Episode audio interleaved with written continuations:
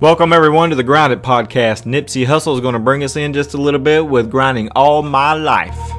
All my life, been grinding all my life. Sacrifice, hustle paid the price. Want a slice, got to roll the dice. That's why all my life I've been grinding all my life. Look, It's time to hit this rail we call life and grind it. hustle paid the price. Got to roll the dice. That's why all my life I've been grinding all my life. In John chapter 11, we're introduced to a close family, at least a brother and two sisters, Lazarus, Martha, and Mary. Probably a story that you know well. Now, you know, the way, when I read the Bible, this is things that go through my mind. I want to know what the backstory is. How did Lazarus get stuck with an L name when Mary and Martha have M names? Why didn't they come up with some biblical name like Mark or something like that to name Lazarus? But we'll never know. Well, well, I guess we'll know when we get to heaven someday. We can ask that question. Or maybe I'm just the weird one who would like to know the answer to that question. But seriously, though, Lazarus was deathly sick. In fact, he's going to die before Jesus uh, goes to his house and brings him out of that tomb. And, and, and so Mary and Martha are going to send a message to Jesus. And they this message says, Lord, your dear friend is very sick. Now, that's the short version that John gives us. But what Mary and Martha are saying here is that, Lord, we know you are the healer. We know that you can heal our brother, and we're letting you know that he is he is sick. He's he, he's very very sick at the point of death, and we urgently need you to come to Bethany and heal our brother. That's that's the long Randy Tucker version. Um, and in fact, when Jesus gets this message, he's going to wait two whole days before going and responding to the sister's message. And it, it's actually a total of four days from the time that Jesus gets the message and from the time that he goes and raises Lazarus from the dead and brings him uh, out of that out of that tomb.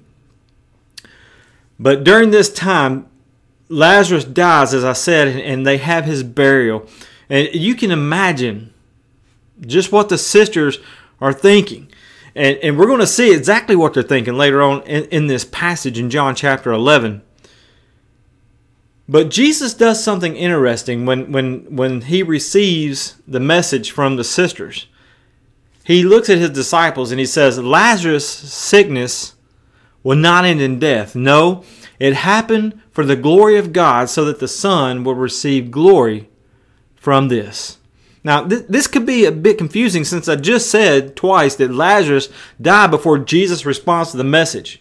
But Jesus had a reason. He had a purpose in waiting. You know, that, that's very hard for us to do. We don't like to wait. I, I, I can speak for myself. I do not like to wait. I, I'm not patient at all. When I know there's a need, I want to take care of that need. I want to meet that need as quickly and efficiently as possible. Um, and Mary and Martha, in their minds, they need Jesus right now. Jesus, even, you know, we say all the time, even so, Lord, come quickly. You know, Jesus, we need you yesterday because Lazarus, our brother, your friend, is, is about to die. And if you don't get here, he's going to die. And we need you right now. And Jesus purposely waits two days after receiving the message from Mary and Martha. And he even tells his disciples, There's a reason that I am waiting uh, these two days. And he said, It is so I can be glorified in the presence of you guys and Mary and Martha and, and those people. Because I'm going to receive glory from this. Jesus actually wanted Lazarus to die so that the Son of God, Jesus himself, would be glorified in this situation. And so Jesus tells his disciples, he says, let's go back to Judea. But the problem is with going back to Judea is, is we discovered in the last podcast in John chapter 10. This, this is where, in John chapter 9 too, uh, this is where the people try to pick up the stones and stone Jesus and he's having all kinds of issues with religious leaders not liking him, wanting him dead, and and and then you have the Jewish people literally picking up stones to stone Jesus, but he escapes with his life. And here he is telling his disciples that we got to go back to Judea. and and the disciples they don't like they don't like this very much. They they try to talk him uh, out of going, and they they per, try to persuade him not to go. And in fact, when, when they couldn't persuade Jesus not to go, Thomas, yes, the, the same Thomas that, that we call the doubting Thomas, the one who says, unless I put my, my hands in, uh, touch it, see the nail prints in his hands and put my hands into his side where that spear pierced his side on the cross. I'm not going to believe you guys. This is when Jesus was resurrected and he started making appearances to his disciples and, and doubting what we call, who we call doubting Thomas. Thomas says, I, I'm not going to believe this stuff. Well, this is the same Thomas who, who responded when Jesus said, Let's go back to Judea. And when they couldn't persuade Jesus not to go, it's this same Thomas that said, Come on, let's go to Judea so we can die with him. You know, he, he, there, there's no, there, there's just a huge lack of faith. That same Thomas, that lack of faith. And so, in, you, you can check it out for yourself several times throughout the Gospels. Jesus would scold the disciples for their weak faith. In Mark chapter 9, the disciples couldn't cast, cast out a demon uh, out of this kid, and you know the dad's getting upset, the people around him are getting upset, and and and, and here they are. It's kind of uh, they're in this crowd, and, and, they can't get the job done, and and they're they're actually looking like a, a bunch of idiots because they can't cast out this demon. You could just picture this in your mind, this group of guys, and they're around this little kid, and and and the dad saying, "I need you to heal my son. He has a demon," and they're and they're trying all these different ways to cast out this demon, but yet they can't do it. And so Jesus says to them, to his disciples, he says, "You faithless people, how long must I be with you? How long must I put up with you?" And in Matthew chapter 8, the disciples are caught in a storm and, and they're afraid. And you would think, why are they afraid? They have Jesus there on, on, on the, the boat with them, and, but he's asleep, which is kind of neat because they're uh, in a storm and Jesus is asleep. But they're scared to death and they're hollering and, and, and, and so they go and they, they run and they get Jesus and they wake him up. And so Jesus tells his disciples, he says, why are you afraid? You have so little faith. And then he calms the storm. And you know, these guys, they saw everything that Jesus did. They they they listened to his teachings over three a three year uh, span of time, and they they see these miracles that that he did, but their their faith, it sometimes it was strong, but a lot of times it was weak. And, and, and, we can be guilty of the same thing.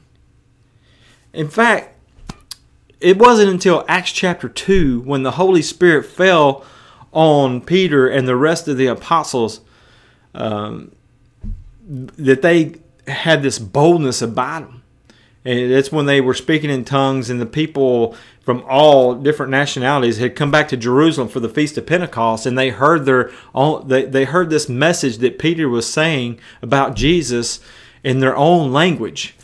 Uh, but after that point in Acts chapter two, when the Holy Spirit fell on the apostles, man, they had the boldness, and they even they had so much boldness that they were getting beat, they were getting beheaded, they were they were they were losing their lives, they're being persecuted by Saul and and these these Pharisees and these religious leaders, but yet they they were filled with so much boldness. But before that time, even though they were with Jesus himself and, and traveled around with Jesus for three to three and a half years and heard his teachings and, and were literally in the presence of Jesus, they had weak faith and and and we we can be as uh, guilty as that as well.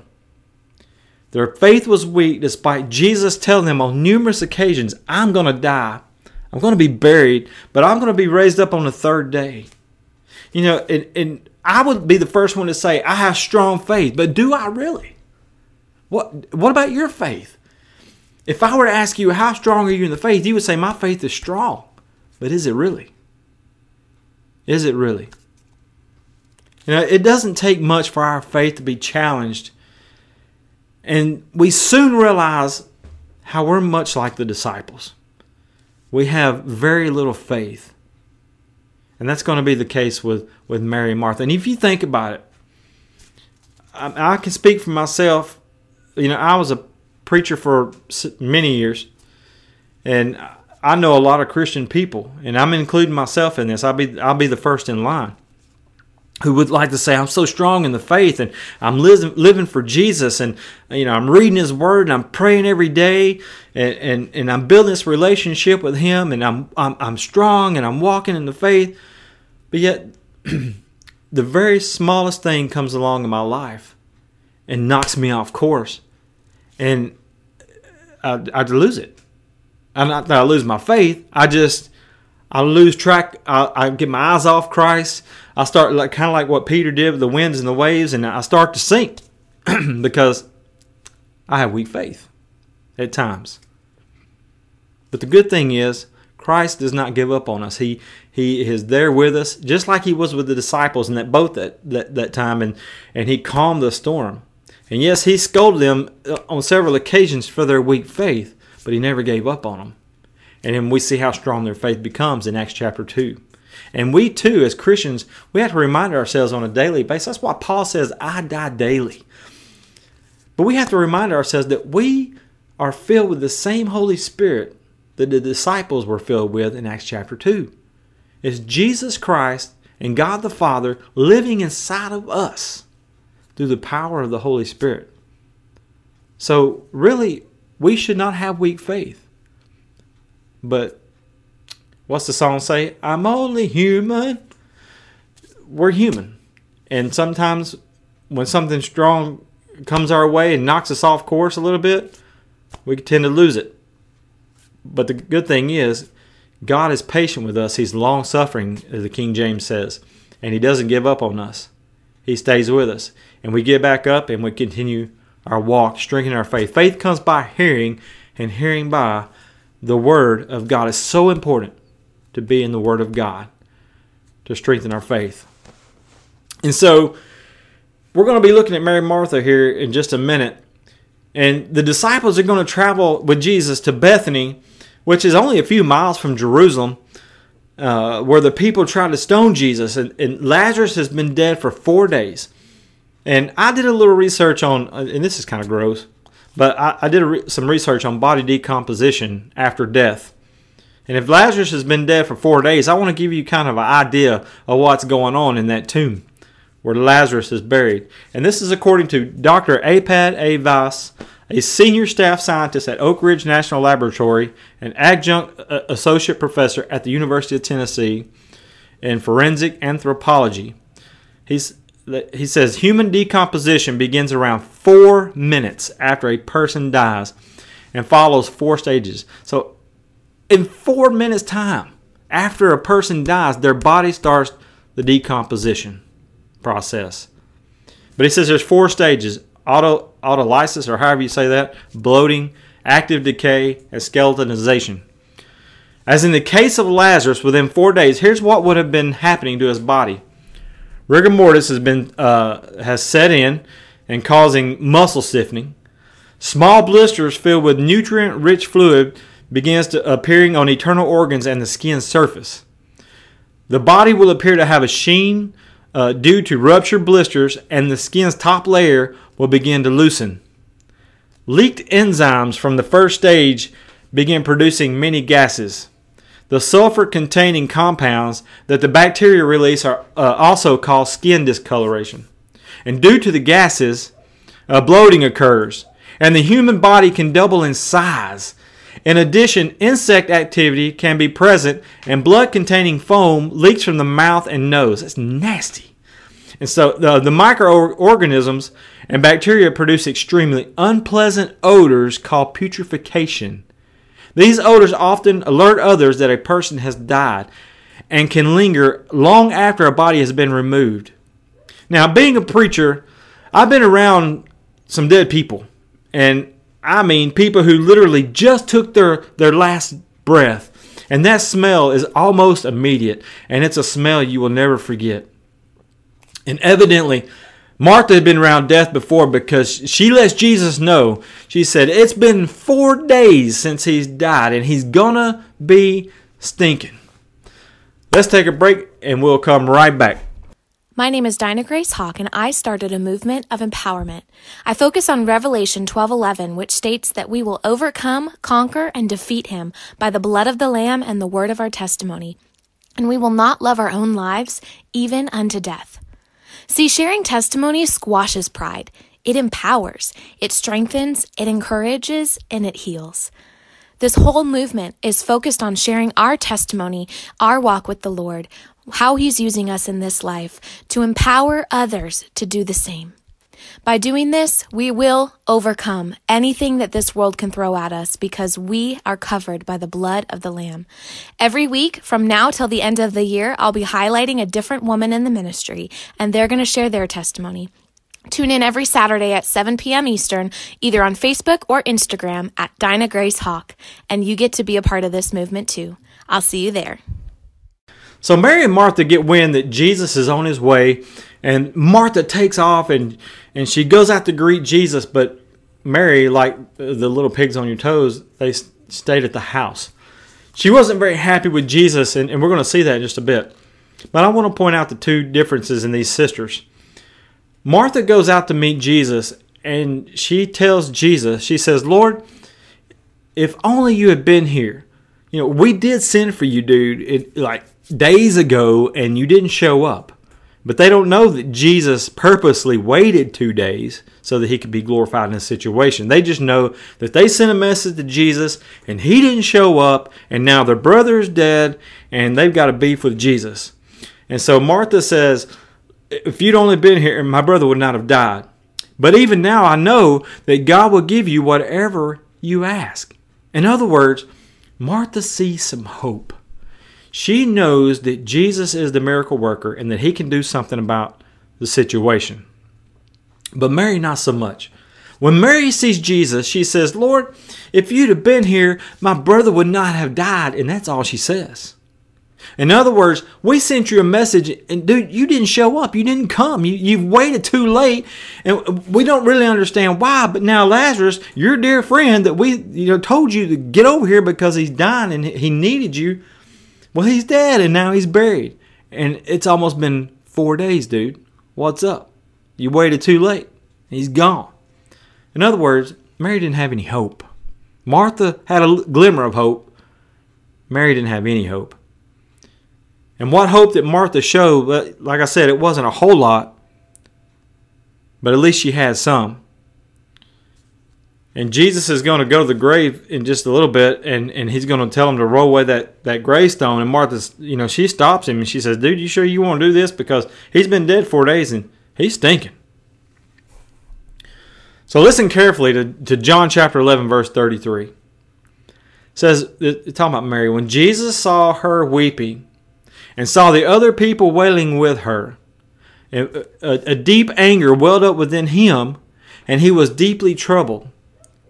See, Jesus knew Martha's response was weak and her faith in him was weak, and now he's dealing with Mary's doubt. And not only her doubt, but there's a crowd of, and what they would do in the, in the Bible days was they actually paid people to mourn at funerals.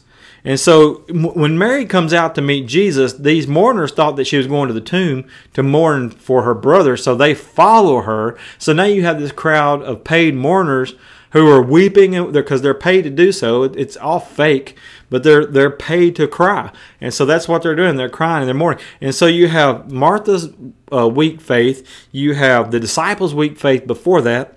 You have uh, Mary's uh, no faith, and then you have all these paid mourners who are, who are crying, uh, surrounding Jesus and he's already been dealing with uh, these Jewish people who are supposed to love him and accept him, but they don't have no faith in him. And he ha- he's dealing with the religious leaders who surely don't have any faith in him. And John says a deep anger welled up inside Jesus. And the Greek word here is tarasso, and it means to agitate, to, to trouble, to cause one inward commotion, it, in other, to take away his calmness of mind, uh, to make restless. In other words, to put it plain, Jesus was not a happy camper. And it gets worse. we have what people think is the shortest verse in the Bible here when it says Jesus wept. But technically, it's not the shortest verse. If you go to the Greek text, 1 Thessalonians chapter 5 verse 16 is the shortest verse. It says rejoice always. But anyway, all my life I was taught that Jesus is crying because he loved Lazarus so much and he was sad because Lazarus has died. But I, I don't think that's what's going on here at all. And I'm going to explain that to you uh, in, in just a second. Jesus knew Lazarus was going to be raised from the dead. And so death is really no big deal to Jesus because he's the life giver. And he had told Martha that the people who believe in him will never die, meaning they will live with him in heaven after the resurrection. And so there's two words in the Greek language that we don't see in this English translation. It, it, when I talk, when it says Jesus wept, the word for wept, there's two Greek words, kaleo, which means to lament, to wail, to you're you're crying with such emotion. It's that deep, deep inner cry that your chest is hurting, your face is so red, you're crying uncontrollably, uh, uncontrollably, and you're almost like dry heaving, throwing up. What that is such a deep inward pain cry.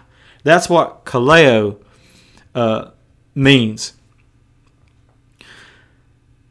And now let me give you some examples of that. Uh, John chapter 20, verse 11.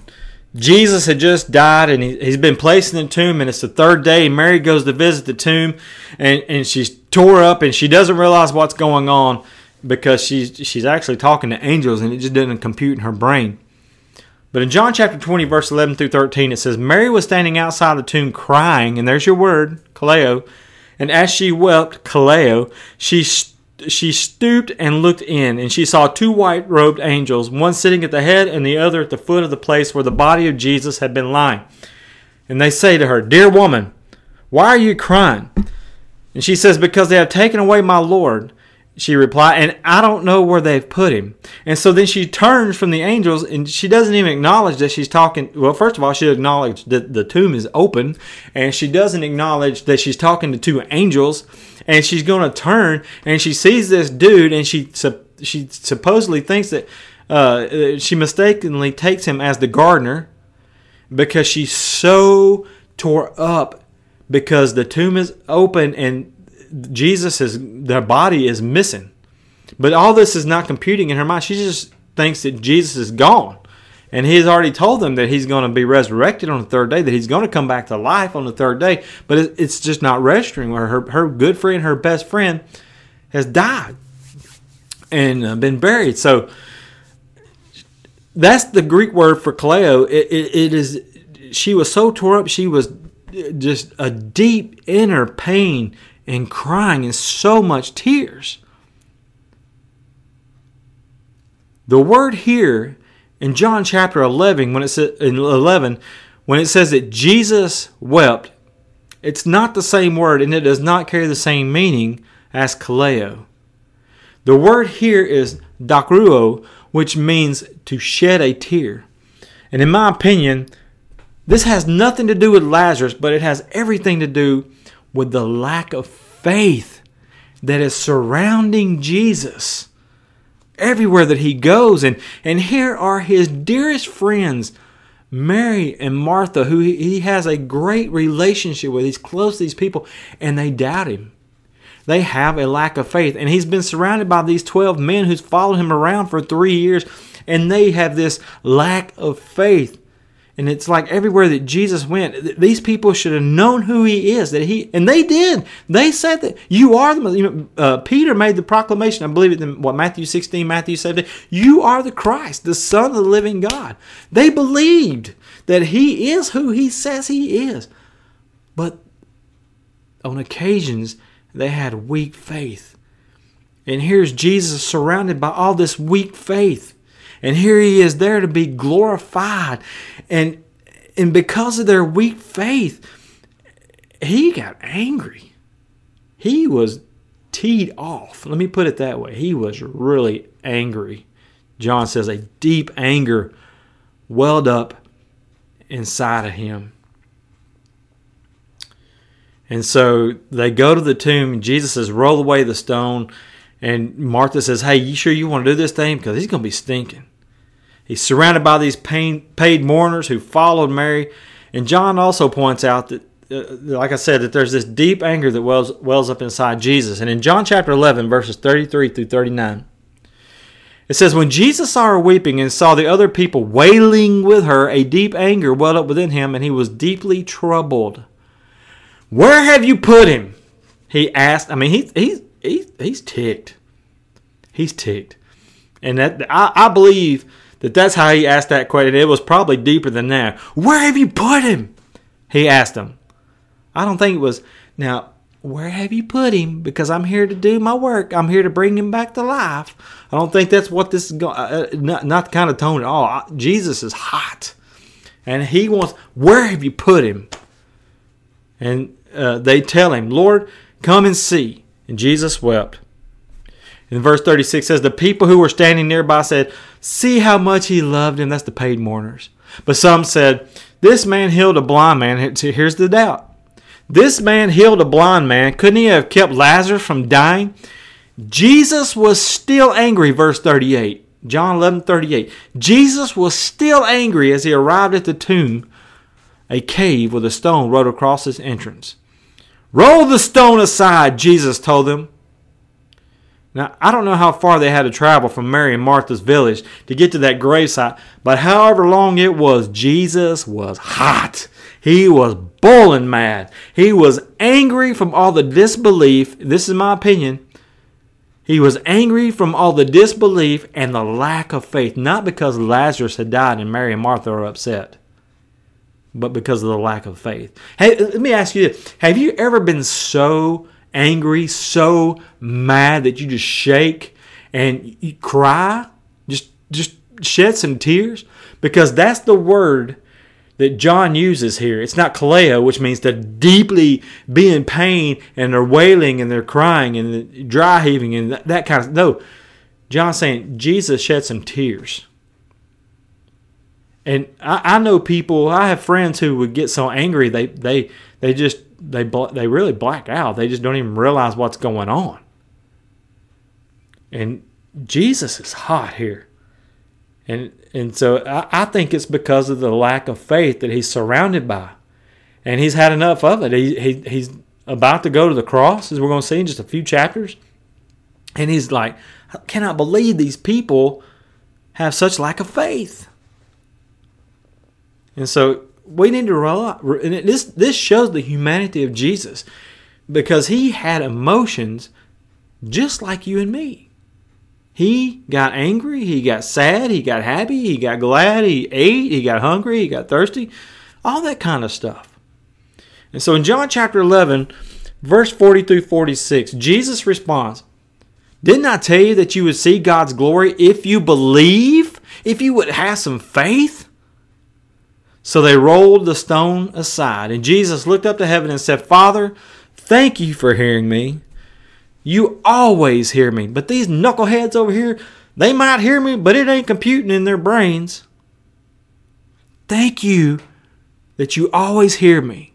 But I said it out loud, Jesus says, for the sake of all these people standing here Mary, Martha, their family, these paid mourners, my disciples. All these people standing here, I'm saying this out loud so that they will believe you sent me. And then Jesus shouted, Lazarus, come out!